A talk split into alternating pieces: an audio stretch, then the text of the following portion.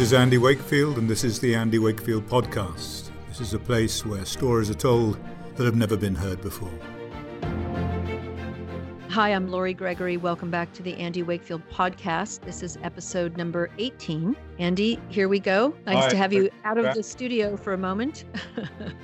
We're in the middle of trying to complete the first movie ever finished remotely. It's testing everything that we have, but we're getting there. We are almost there. We're almost ready to launch the film on schedule. So we're very, very pleased. Well, remotely, and as the narrative is still unfolding real time, in a sense, because of what we're seeing with COVID-19 and our country's shutdown, which has been going on for weeks, we are hoping that we're at the point now where we're getting to start to open up with some states. And Jim, we're so grateful to you for pinch hitting for us. We will have Roger Stone on next week. We're very excited about that. Roger had some business to attend to today. So we really appreciate, Jim, you are our favorite guest to have on, and we are so grateful to you for jumping in to continue our dialogue about Wu-Flu. Hopefully this will be one of the last dialogues we have about Wu-Flu. It does look like the states are starting to move toward opening up. I know the president has been making the statement repeatedly that states will be responsible for determining to a certain extent what the health policy will look like. And we have extremes. If you look at North Dakota on one end, where I think they were going to start to open up today, and California, who Newsom is now stating that will be no large crowd gatherings until there's a vaccine. Could we have a more extreme end of the paradigm here? Well, part of Trump's point from the press conference is that his genius in leaving it up to the states, where each state is quite different. South Dakota never really did shut down at all. I think it only got 7 deaths in the state. So many more have died of the seasonal flu than the Wu-Flu. Really, a state like South Dakota or Montana, Idaho, Wyoming, even Florida have an entirely different picture public health wise than do California and New York. Even between those two, the death rate in New York is 10 times what it is in California. Now, we know that we're looking at public policy divided on party lines. And you had said a couple podcasts ago, Jim, as long as we have a blue team president, there will be aggressive health policy that nips the wings of our health freedom. But if we have a red team president, which we have now, we will not see a federal mandate for vaccines. Andy, your film, 1986, The Act, is exactly about aggressive policy that dangerously clipped the wings of our health freedom and protects vaccines and their damage from any liability in the marketplace. And the U.S. government is paying out on average $200 million a year for these damages, while states are mandating, we have 5 states now that are mandating the use of these products in children. I want to make sure we don't lose sight of where we've been, because that is egregious policy that's been in place since 1986, as the world's getting distracted about where we're going. What are your thoughts about that?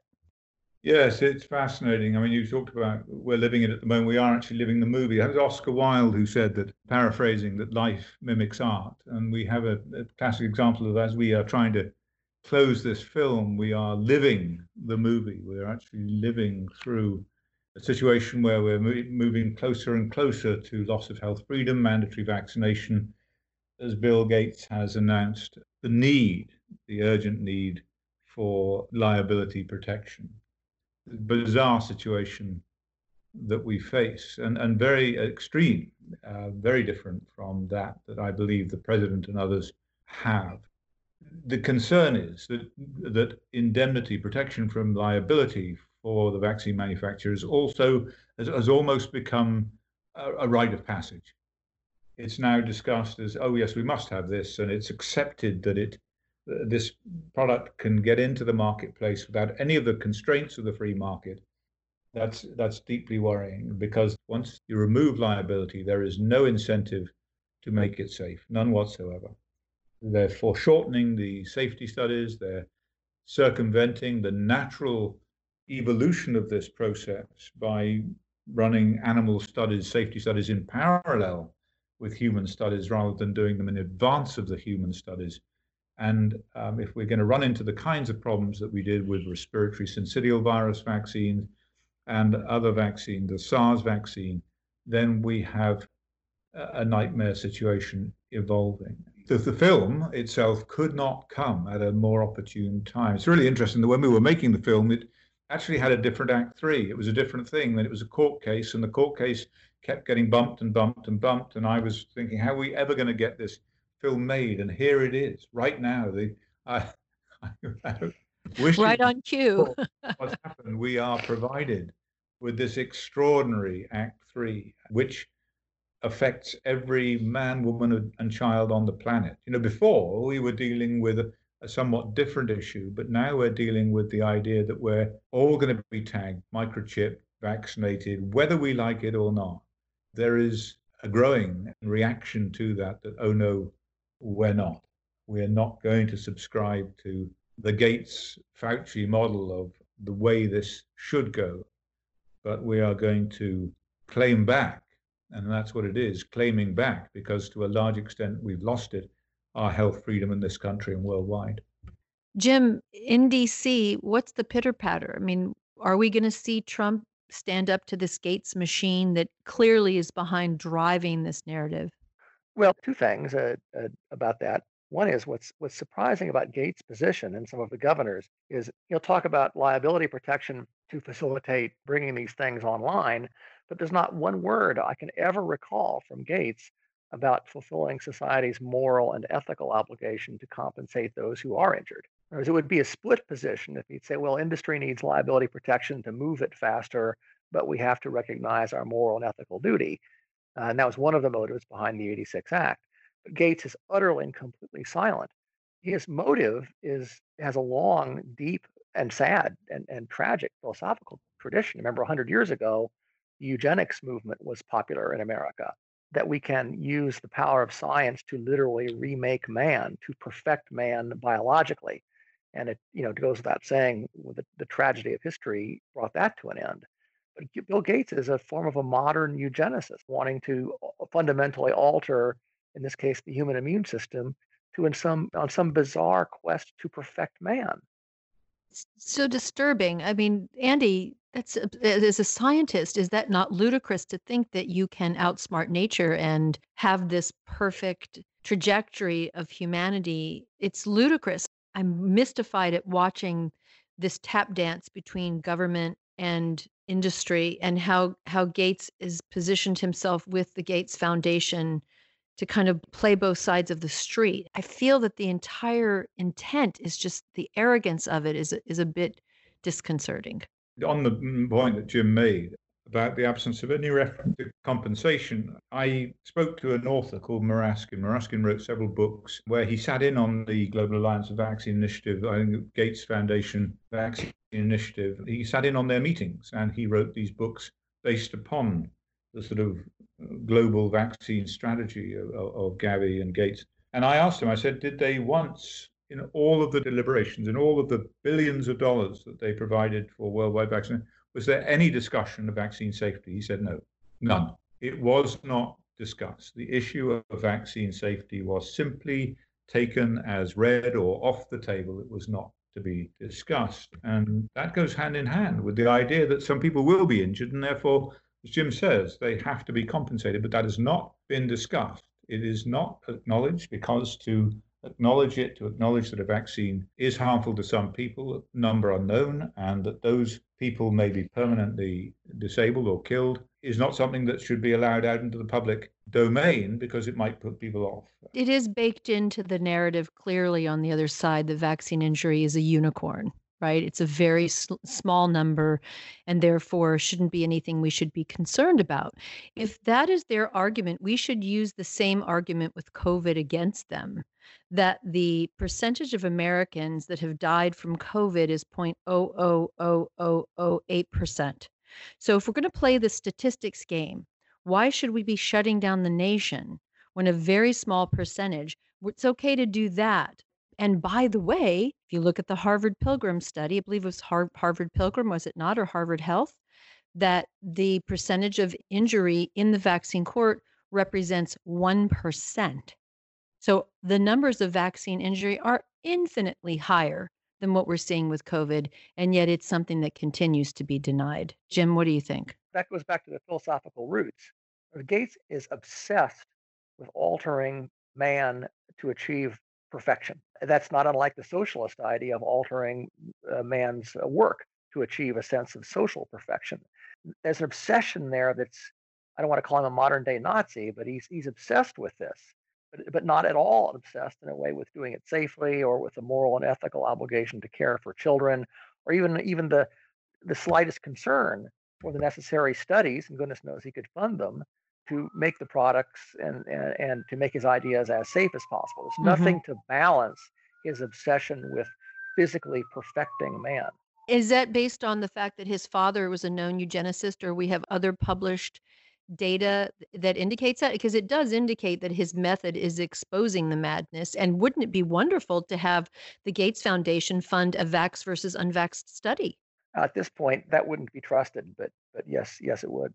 You asked, Laurie, about the issue of we are trying to outwit nature. We are nature. We cannot separate ourselves from nature. You might argue on that basis that the computer is a natural evolutionary event, that it came from man's creativity, and man's creativity is part of nature. So for man to try and dissociate himself from nature and outwit it is naive, is grandiose and vainglorious. So I think that we do not accord nature the respect it deserves, including ourselves. And I think that what we do is we saw this and we've talked about this many times, is that we tried to outwit bacteria with antibiotics and we failed. Now we have a huge problem. We tried to outwit viruses with vaccines and we have failed and are failing very, very badly. We tried to outwit bacteria with vaccines such as pertussis and we've failed very, very badly. And we went from the sort of headline by Salzburg in Forbes that, you know, anti-vaxxers are responsible for the return of pertussis to the Boston University group, Christopher Gill's group, saying actually we made assumptions upon assumptions. We thought we understood the way in which the human immune system interacted with this bacteria, and we were wrong. We may be in the unfortunate position of admitting that we made some big mistakes. That doesn't get the publicity that it needs, and I wonder what Christopher Gill is doing for a living right now, having published that. But nonetheless, the truth is very, very different, and it comes down to man's ability or belief in his ability to outwit these things. This whole Wu-Flu and where it came from, I see that increasingly the shift in the media position and in the government's position is that this came from a laboratory in China, not necessarily a bioweapon, but that it was a virus that was under investigation there and one which escaped inadvertently.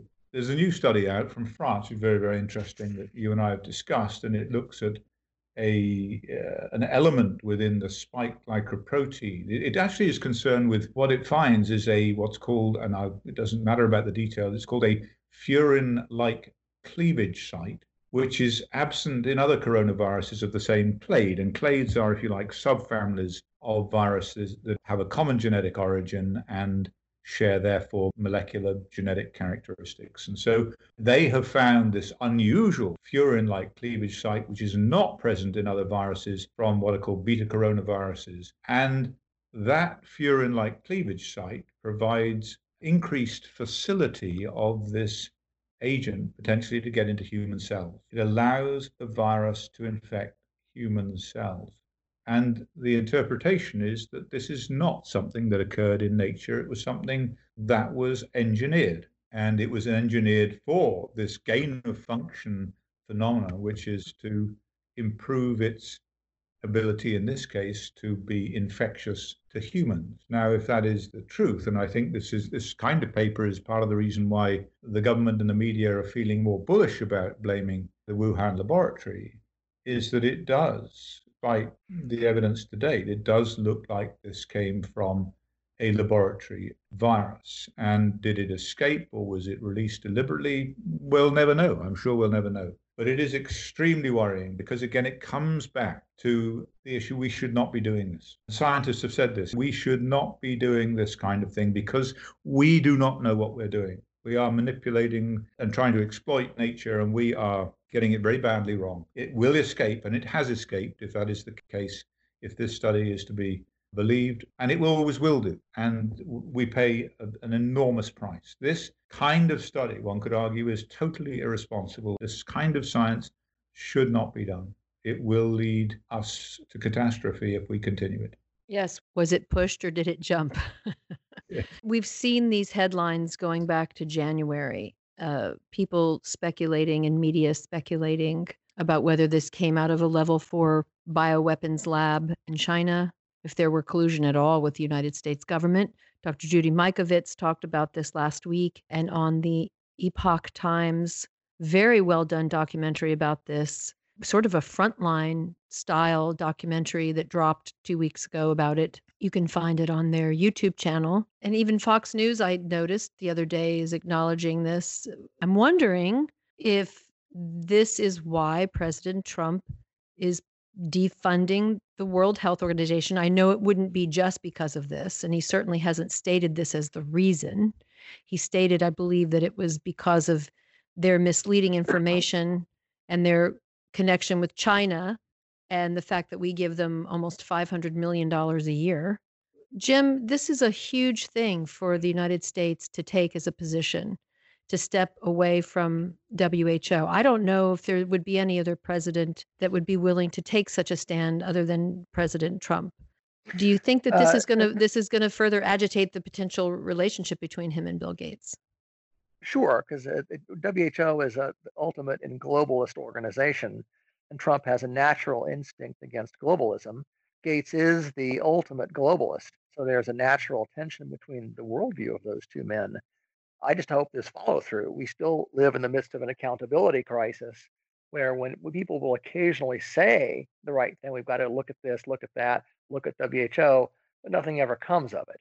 Mm-hmm. So, I mean, the WHO failure here, I mean, if we're going to have a commission of inquiry, which there I think should be, then it has to lead to something, a scrapping of our support for the WHO entirely, a new treaty organization with enforceable obligations, something, because we're headed down a slippery slope, all of which share the common feature that people who do wrong are not held accountable. Institutions that do wrong are not held accountable. Who is going to be responsible for the CDC screw up 3-4 weeks and the regulatory screw up with the FDA on the testing kits and on the approval of the private labs testing kits?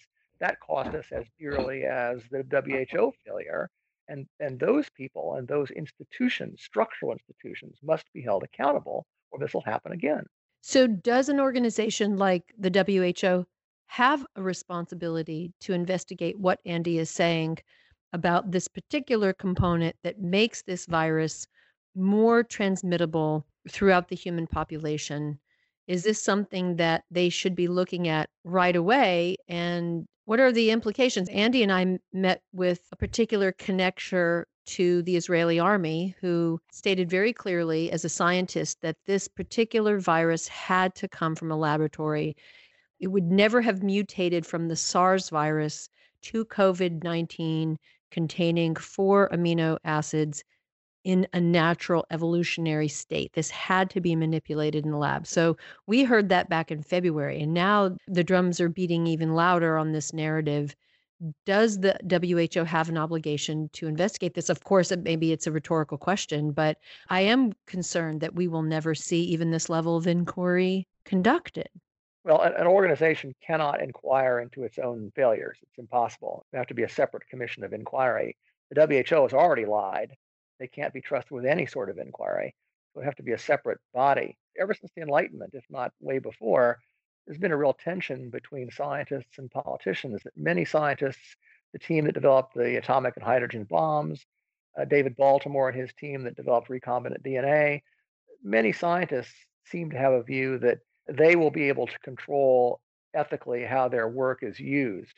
And that just isn't true. History has shown just the opposite, that politicians get a hold of the work of scientists, including people like Josef Mengele, and they use it for political ends. Mm-hmm. So the question of what can be done, what should be done, scientists want to think they own that question, but they really don't. And I know we're supposed to have had a ban in this country on improvement of function research, but that's clearly not happening. It's going on, in this case, in China, and I suspect at Fort Detrick as well. Mm. So, Andy, we may be facing the fact that we will never know, and even if we do, the people responsible will never be held accountable. Yes. How does America hold China accountable? Indeed, how does America investigate the workings of the Wuhan lab Alternatively, if the National Institutes of Health were involved in funding such studies through Tony Fauci, we will never, I suspect, we will never get to know what actually happened. It would be extremely unlikely for Fauci to want to take any responsibility for this issue. So it will be very, very difficult. And then that leads to the subsidiary question of, in holding people accountable, how do you do that? What steps are taken, for example, against China for reparation? And that's a very, very difficult one. Right. And who should be leading the charge? I mean, the World Health Organization was putting out much different numbers at the beginning of this crisis. The modelers that have been used by Dr. Birx and Fauci in advising the White House, their identity kept private. We're not allowed to know who they are, but their hand has been tipped that they go back to Stanford and Harvard and, you know, some of the traditional players in the Ivy League band of warriors that work with government. I'm concerned that we had this microbiologist from Harvard, Lieber, I believe is his name, who has been arrested recently. What is his role play? These are the kinds of questions, and we talked about this in Accountability in Journalism a couple of podcasts ago, that I think our media should be looking at. And the fact that we have a president who's brave enough to take steps and actions in the public policy arena to raise these concerns, we don't have a media that are following his lead. They continue to be relatively hostile at the press conferences, and they aren't asking the questions that they should be asking, which is probably why we've seen a rise in citizen journalism. We see Americans scrambling for information on YouTube, on various alternative sites, trying to get to the bottom of what's happening. We have seen, after we did our podcast a couple episodes ago, where I challenged citizens to go and look at their local ER, I've seen multiple postings now of people going to their local hospital and seeing empty waiting rooms, not seeing this explosion of patients. We have ventilators that weren't needed. We had a ship sent to New York that wasn't needed. Now, maybe it is because of the social distancing, but this is a huge moment in history. This was a giant decision to shut down the most prosperous economy we've had, if not one of the most prosperous economies we've had in our country. There's a duty to the American people to get to the bottom of this. I think, fortunately, the American people have become very skeptical, certainly, and there is an information bias clearly in what I see and read in, you know, my limited ventures into social media, but there is clearly a substantial reaction to the shutdown, to the Gates vaccine initiative, to the Chinese. People are not only skeptical of their intent, but are also very, very angry at the price that they've had to pay personally for this issue. We saw that in Michigan. There was a flat-out demonstration demanding that they open the state back up, right? We saw that a couple of days ago. And now we've got Governor Newsom prohibiting any kind of large crowd events until there's a vaccine, combined with now Mayor Garcetti has released a whole slew of inmates, and they're saying there may be a crime wave in LA. We're in uncharted territory. I mean, what in the heck is going on? And can California get any worse? Are they waiting for this?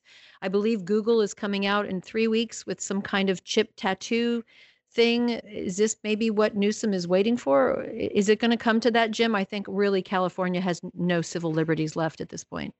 Well, it's the fear of the unknown in this case, the fear of death that's motivational, you know, to authoritarians. Authoritarians use fear, real and imagined, to achieve their authoritarian ends, which is population control. And since this is global and doesn't stop at the city or state line, we're going to struggle with this for at least the next year as to how to live with, if we do develop a vaccine at some point. So I think there's 20 in trial now. You know, there will be the first question is, will it be mandatory? Will it be voluntary? How will we prove it? Will we be able to interpose immunity as a defense? You know, that'll be immediately, and there'll be a lot of pressure to make it mandatory. By saying interpose immunity, you're saying do a titer test and then prove that we have antibodies, which I think in concept is great if you're going to opt out of a vaccine, but I don't think we should have to get to that point, right? That's the show me your papers paradigm. I don't want to live in that world. I'm not getting on the train. So I'm concerned. I get it. And I know that's a slippery slope. And I think that's, you know, That's why people are becoming more outspoken, and Americans are starting to really scratch their heads and say, wait a minute, what's really going on here? As we close, I would love to know from each of you, what do you think as a movement, what do you think the health freedom activists and the health freedom movement need to do next to try to address this? Jim, you first. Well, transparency is the absolute first thing. You know, there's all kinds of stories from all over the world about how they're overcounting or undercounting the deaths. They don't have they have an association sometimes a causation to the Wu-Flu. All these decisions have to be based on transparent data, so we can actually come to some common consensus on what the numbers are. That's the first thing that the movement should insist on, is absolute transparency of the identified, of course, you protect privacy, but transparency of everything, so we can see what's really been going on. That's of the models, of the virus data, of the countermeasures, of the formula for the vaccine, of all the testing and clinical trials, and certainly of all the medical records associated with anybody who may have suffered as a result of the Wu-Flu. There has to be complete transparency. Andy, what are your thoughts? Well, it's a huge question. I mean, do you follow the model of California, or do you follow the model of many of the other states in America?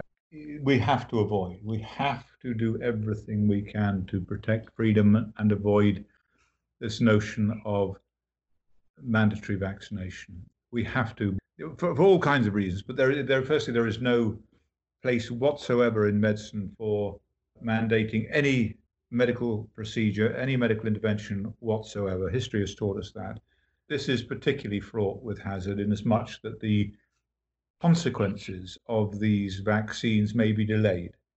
They may not be evident for some years. They may not be evident until you encounter a re-exposure to a coronavirus, which then produces a much worse reaction in the vaccinees than the unvaccinated, those who have natural immunity, for example. So those clinical trials would have to be run for a very, very long time, and there is absolutely no intention of doing that. And so we in the health freedom community, which is a growing community, there's absolutely no question about that, need to seize this opportunity and make decisions come November about who we are going to vote for based upon this issue, upon nothing else, upon this issue, because this is really going to define us as a species going forward. If you open the door to mandatory vaccination of every man, woman, and child, whereas at the moment, state by state, it's variously restricted to children, then we face dire consequences for the human race. So we need to resist the pharmaceutical industry narrative. We need to resist the Gates now. We need to demand health freedom. We need to trust in our own immune system, our own innate ability to protect ourselves and heal. And, you know, that is a much safer alternative than going down this path of the unknown. So that, yes, a dark thought, but it's such an important time for Americans, and indeed the human race, that we need to make decisions not based upon our historical political alliances or based upon the economy, even though the economy was thriving in advance of this situation, but upon selfishly upon what the implications are for ourselves and our families and our children and grandchildren, our parents. What are the implications for all of us for yielding health freedom out of a temporary experience like this for the long term? It's the most important moment in our history as a nation, because we know the world follows our policy footprints. I really hope and pray that we have a huge wake up to the American public once they see your film, 1986, The Act, and they learn the truth, not only about what led up to the act, but the reality that these are protected toxic products that have a huge safety fail. And that is really what we need in order to expand our ranks. Thank you both so much. We'll continue to monitor. And Jim, we're so grateful. Thank you for joining us again today. Thank you, Jim. Thank you all. It's my pleasure.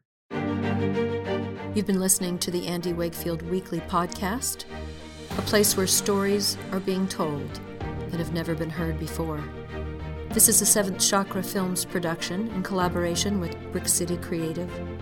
Please follow and like us while you still can on Facebook, Twitter, and Instagram at 1986 The Act, and soon on Sphere.